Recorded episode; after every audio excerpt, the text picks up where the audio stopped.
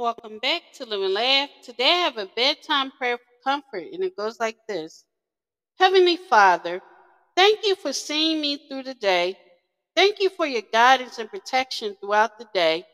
Forgive me of all my sins and help me to love and forgive others too. As I'm about to sleep, please take my anxieties and fears away and replace them with peace and faith. Please keep my heart safe from the troubles of the night. Guard me through the night and cover me with the blood of Jesus Christ. Amen. Thank you for listening. If you know anyone that could benefit from this prayer, please go ahead and share it.